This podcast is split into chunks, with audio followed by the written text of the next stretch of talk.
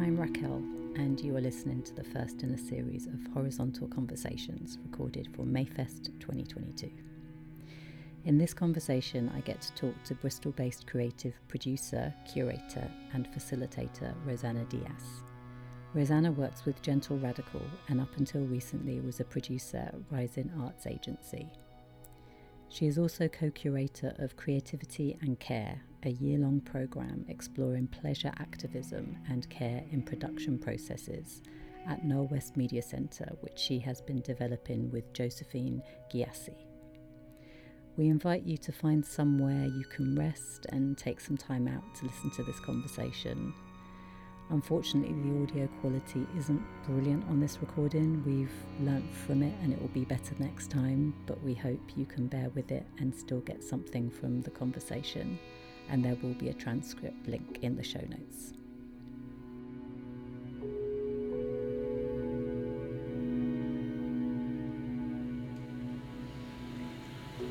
I was thinking the first question I'd really love to ask you is how you came to work with rest and care, because I think we both work with rest, but um, we've come to it in very different ways, maybe. And um, I'd love to hear about how you came to that, if that feels okay to share.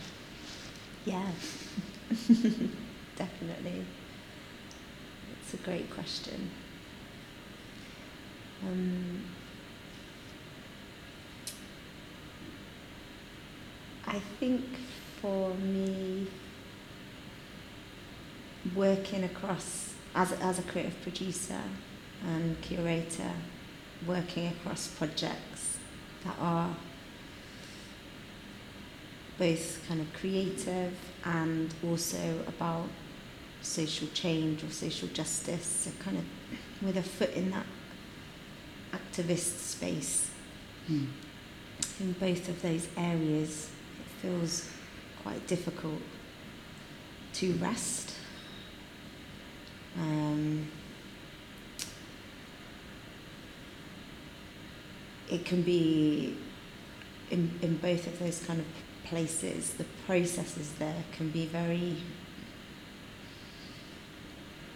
um, challenging mm. demanding, and there's a sense that you have to give your everything to make things a success. And, and part of that is kind of cultural norms, mm. and part of that is how things are set up in the creative sector and in work when you're trying to make change. It can be very, feel very um, exhausting.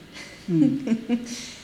um, but actually, um, I guess for me it was the question was what happens when you you do start to centre rest and care?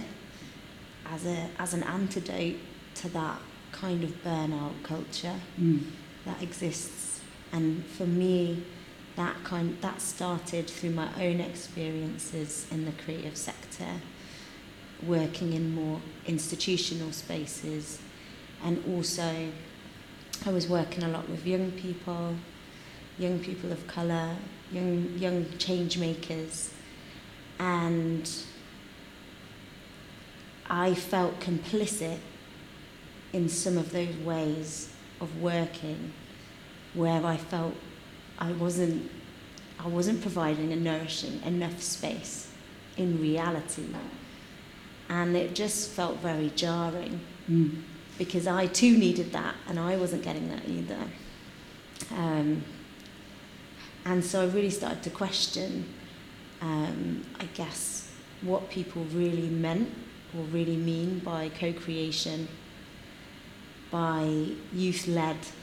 You know, I was young, I was a young person then as well, you know, and, and the, the, I really started to realize where the power dynamic uh, would show up uh, something I was noticing in my work with others and also in my own interactions with more institutional culture mm. or ways of creative production and making art, telling stories. And so a lot of I guess it took me a while to understand that what I, the question I kept returning to was, well, where is the care in this process? Mm. A lot of the ways of, of, of working where you're centering the person, the individual and their needs, as well as collective needs, for me feels very intuitive. And so I'd become quite frustrated when that wasn't shared by other people. Mm.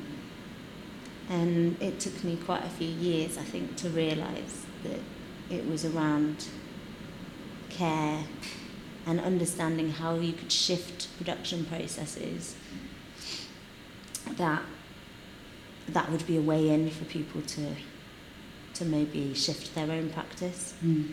and also a way for me to demand the change that I wanted to see Mm.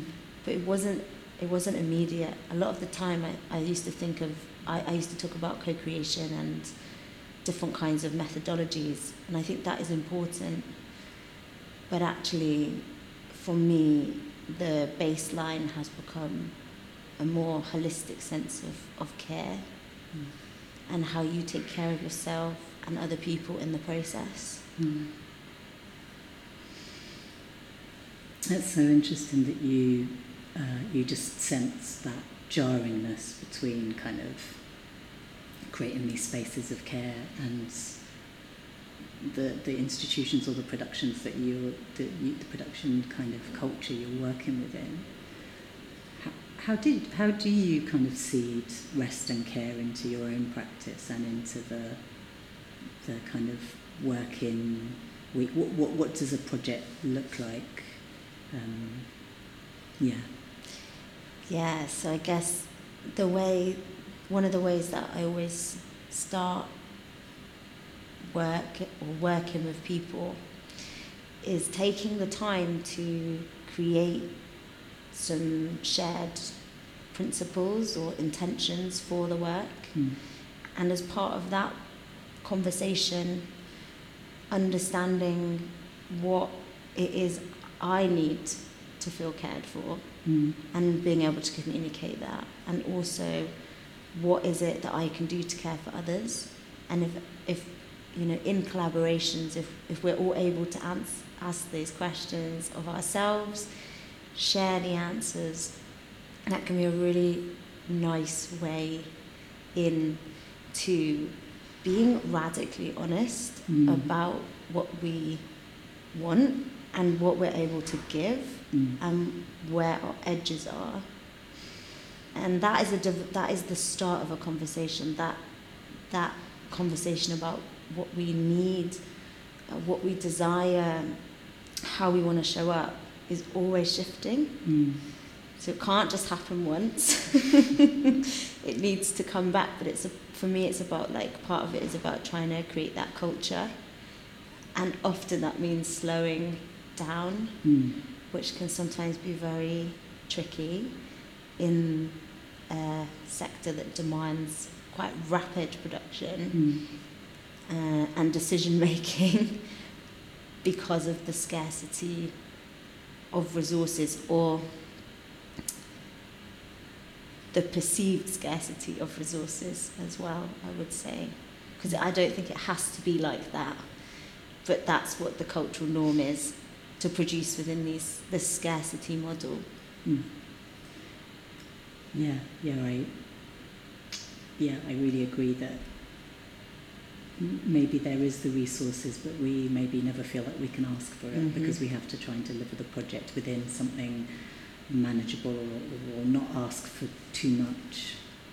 Um, it's it's so interesting to hear you talk about rest and care because I've come at it from, um, I guess I'm coming at it from disability justice, but it it came very much from a personal need to lie down um, throughout the day to manage pain and the kind of cognitive fatigue that comes with that.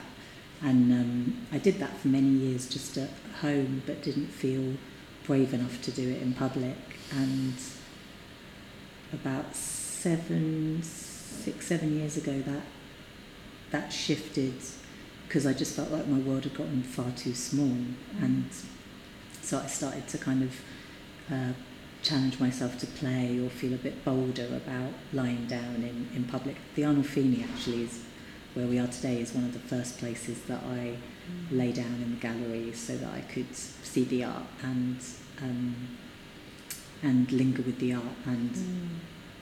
have that and then not go home to recuperate but recuperate in public. Yes.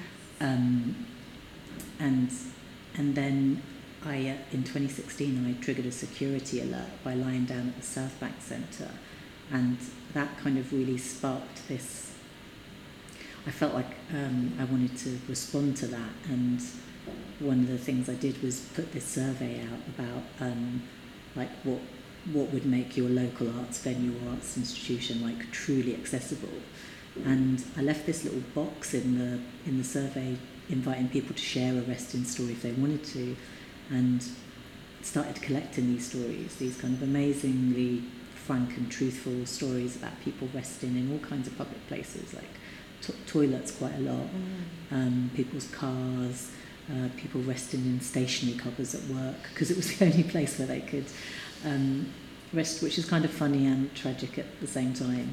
Um, and then, yeah, that, that those stories became kind of the the key narrative in, in the piece that I made. Um, but rest, I guess it, it started off as like the rest in stories, and then and then it became a question about well, um, how do we ask our audiences to listen to this? Because actually, we want them to rest while they hear the stories, and and then I feel like rest is then sort of. Uh, more and more become part of all of what I do, hopefully. Mm. Not, not always possible, but um, you said, I heard a conversation you had recently, you talked about, uh, you and Uella were talking about rest as methodology. Mm. And um, yeah, I, I, and I think you talked about like what, how, what do you create from that space, from those soft spaces? Which is language that I really, really loved. Um, that Uella said that your work often comes from the soft spaces. Mm. Um, yeah, what's that kind of rest methodology like for you? Or yeah, I think that part of the way my brain kind of works or thinks about it is I'm very obsessed with processes. Um, it's not a surprise being a producer. so I'm really like unpicking the process of things mm. and so I focus as much on the process as, as the product of whatever it is we're doing and I think um, when you when you think about the process and how that can be softer more um, peaceful, mm. um, expansive. Mm. And I mean that in the sense of maybe we don't quite know where we're going, but we have our principles, we have a shared respect. Um, maybe as a group of collaborators working together. Um, we know our direction. Um, but actually, the edges of it are soft. Mm. And the spaces and the, the, the time that we spend together, uh, we need to be gentle with one another. So, um, part of that comes from doing a lot of work around racial justice and really seeing how how when you're working to you know change a system and processes which are so embedded in so many parts of our society not just the kind of arts world you're also it, it, it's it's very easy to not to rest actually and not to just to keep going keep going keep going keep going and that that that burnout can really come and get you. And I see it for myself, I see it in others who are maybe working in what might be called inclusion uh, work, you know, mm. again, quite an institutional term, mm. Mm. maybe not that useful, but who are trying to make change basically, whether that's in a community setting or another setting, and doing that through creative means. The question in terms of like that rest methodology, one of the main questions for me as a producer is like, how do we resource the rest? Mm-hmm. So within the work that I was doing with Rising Arts Agency over the last few years, that's been a big question. Mm. and you know, we, we tried various different ways of how you might actually just resource the rest, pay people to rest, mm-hmm. And, and for that to be no strings attached. Mm-hmm. And that sounds really radical, but it shouldn't be. You know, we all have different challenges, but there are also some who, because of because of the because of their identities and how society is set up to marginalize them, mm. we should be resourcing that rest mm. As a society, as a sector. Yes. And it just seems so obvious, you know, but it isn't something that is widely understood. It feels like someone always has to pay in capitalism, in creativity, eh, you know, in change making. Mm. But it doesn't have to be like this. Mm. So for me, I'm interested in what are the like practical ways we can resource that rest, resource that soft time, mm. resource longer deeper processes of mm. engagement where we're really valuing people for people, not seeing them as like a means to an end or a number or a statistic or a token, but mm. actually enriching their lives, mm. their or their, not their lives, but the enriching their experience of creativity. Mm and given them the time and space to really explore that and yes. um, yeah and to and to recover from the the, the I'm going to use the word the violence yeah. of the world um, yeah yeah this yeah this question of does does does somebody always have to pay because um, as part of the cloud spotting project I run these cafes, these kind of cloud spotting cafes that I've mentioned to you before, and they're I, th- I think of them very much as crip spaces. They're kind of set up very intentionally to um, to be for you to do what you need to do mm. to feel uh, well in that space. So mm. there's a soft start. You always can come and go whenever you need to. You don't have to explain cameras off if you prefer. We always have a rest after um, like half an hour or 40 minutes. Um, so it's, it's a kind of very held space and uh, a space, I guess, where we have the understanding that we all, we all have some kind of chronic illness. So people, there's a kind of trust there that people get it and, um, and it, so it feels like a safe space as well as a, uh, like a more expansive, softer space. Mm. Um, and th- that space is, uh, I mean, we've had feedback about how how good it is and how necessary it is. Um, but we keep having this question, and, and I'm also very lucky lucky enough to kind of also go on residencies with other people who are exploring chronic pain and dance or rest and and and um, creative practices. So we can create these pockets mm. that are different.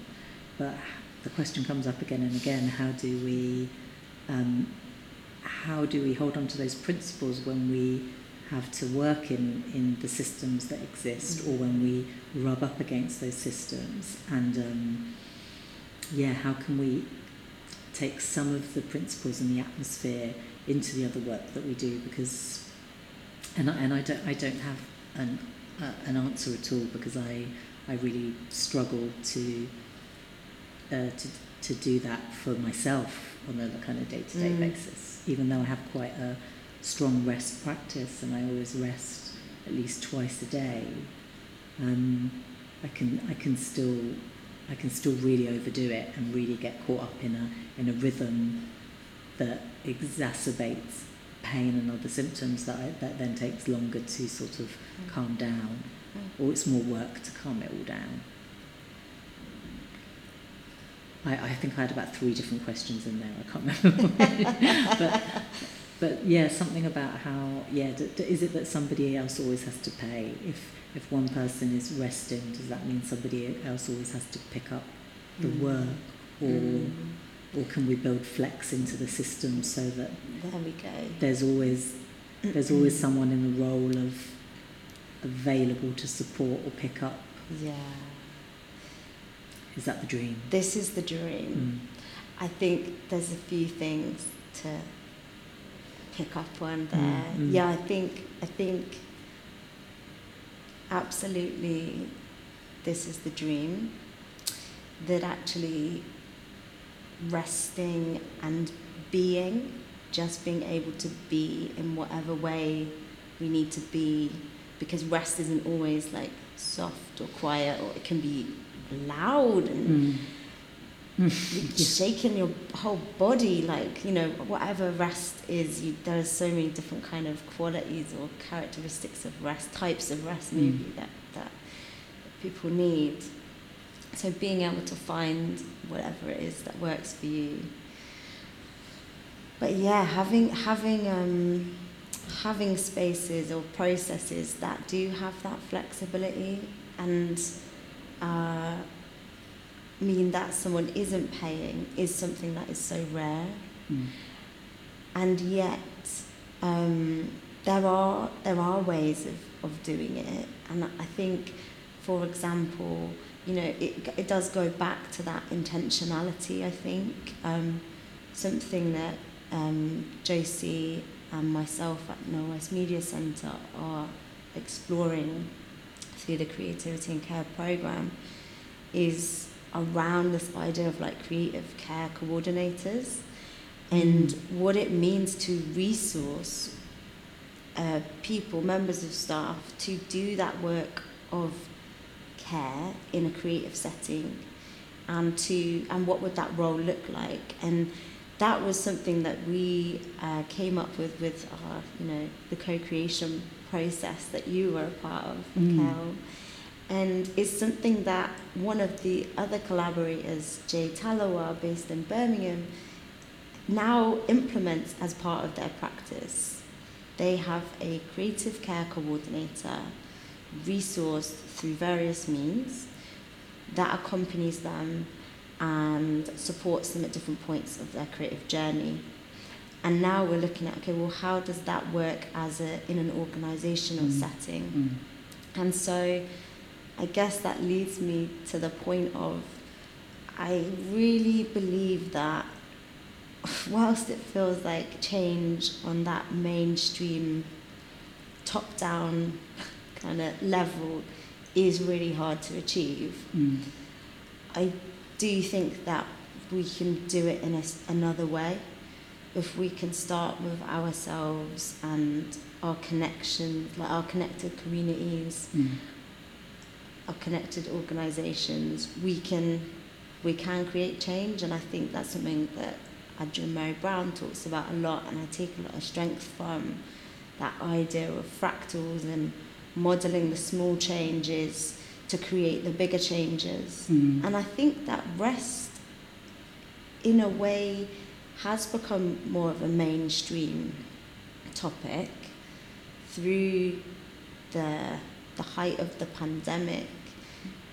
That was, I think, a lot of people's consciousnesses ha- have, even if it was maybe temporary. yes. yes we're temp, you know we're opened a little bit yeah. and i think that part of what i want to do is that whole um, thing of like artists making the revolution irresistible mm. kind of piece but also like how do you make this rest and slowness and care irresistible mm. because you can, we can take these into other places, and I have done this, institutional places, and it is so kind of wildly different to what people are used for, used to, and it you get this sense that for them it is utterly delicious, Mm, mm. and so yeah, yeah. you know, and you're like, they're like, oh, this is you can actually this is a whole nother way, like bringing reflection into the process. We've not done this before. Mm. You know, these things that can slow down uh, onto the next thing kind of culture. Mm. And also, let's not talk about how that actually went. Let's just Yeah. carry on kind of culture. To actually slow down and iterate and learn together and make it a delicious process. And I, Mm. I do think that there is space for that. It's a slow road, slow Yes. journey though. Yes. It feels like there's um yeah, there's so many ways in which the I think the things we want to bring into the world have a lot of similarities. Um, and I'm I'm super interested in collective acts of rest Mm. and uh, in the in the cloud spotting show we bring the audience together to lie down um, to lie down together to listen to the, the stories and the narrative and the music. And um, I think there was something very special about doing that journey together.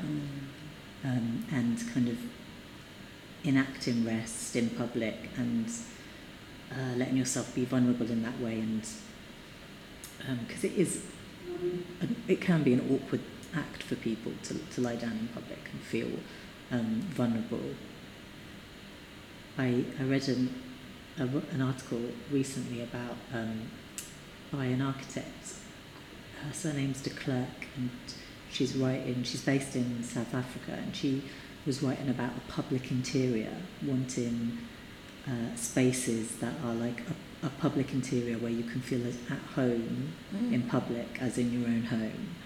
Um, and, and that means you, you kind of have more access to the resources of the, the city, would be sort of more um, open and available.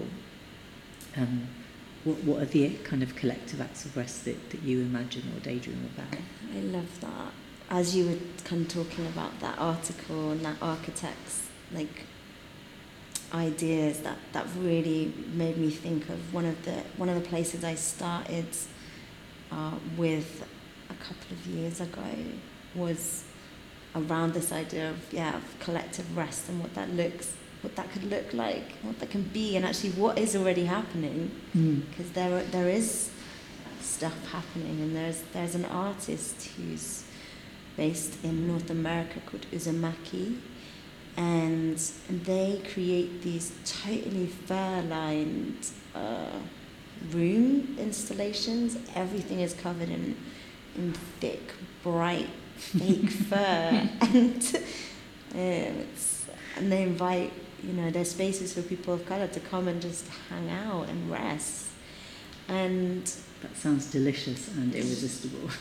exactly and fun and like you Yeah. know kind of like loud and wild at the same time as Mm. being so inviting and cozy and restful mm. I love that that kind of combination.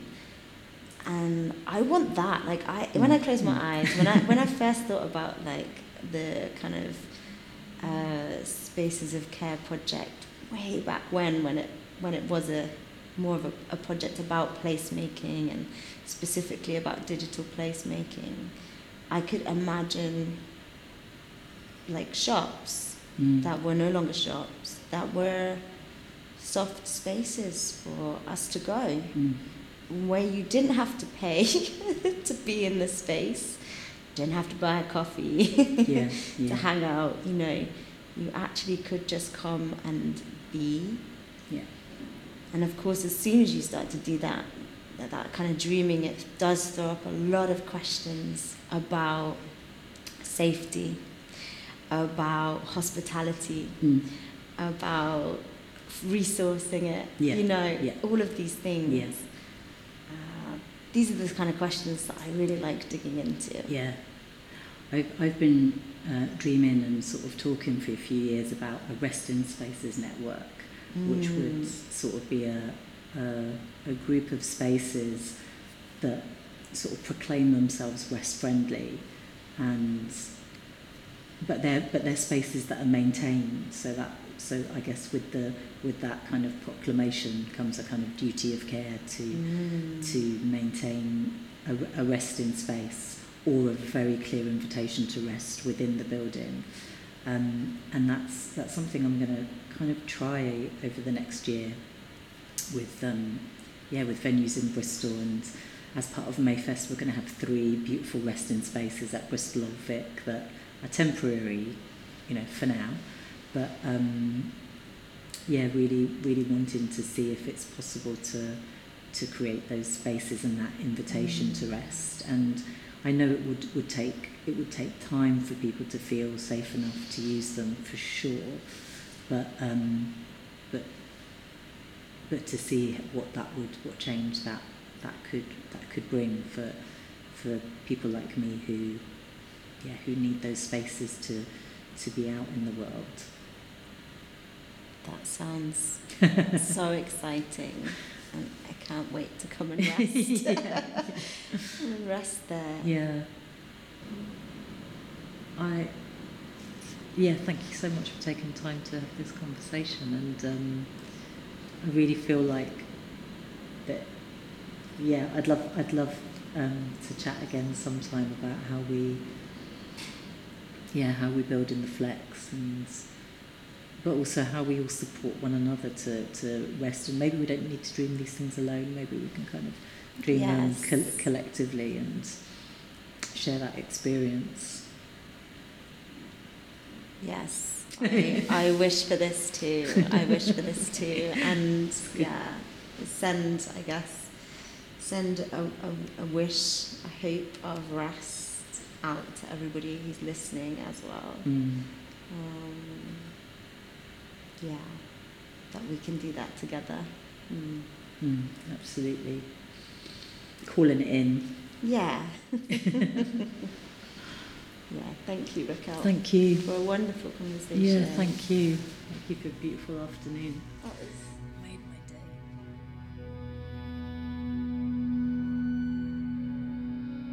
You can find links to the people and conversations we mentioned in the show notes, as well as links to Rosanna's projects, including her really exciting new endeavour she is launching this summer. Rosanna is launching Studio Susigat, a new home for creative production in Bristol and beyond, centering rest and care in creative practice and using the principles, intentions, business model and co creation strategies she's been developing over the last few years. She can't wait to launch it, and I can't wait for it to be in the world. There are also links to the Resting Spaces network I mentioned in the conversation and to a new year long project that I am launching in June called Towards a Restful City. Restful City will run a Bristol Cloud Spotters book club, horizontal events, and create a map of rest friendly spaces in Bristol. Cloud spotters is the term or the euphemism I use um, to express the horizontal needs of someone with an invisible disability like chronic pain. So if you're based in Bristol and um, you are also a cloud spotter, that might be a space you want to check out. Thanks for listening today.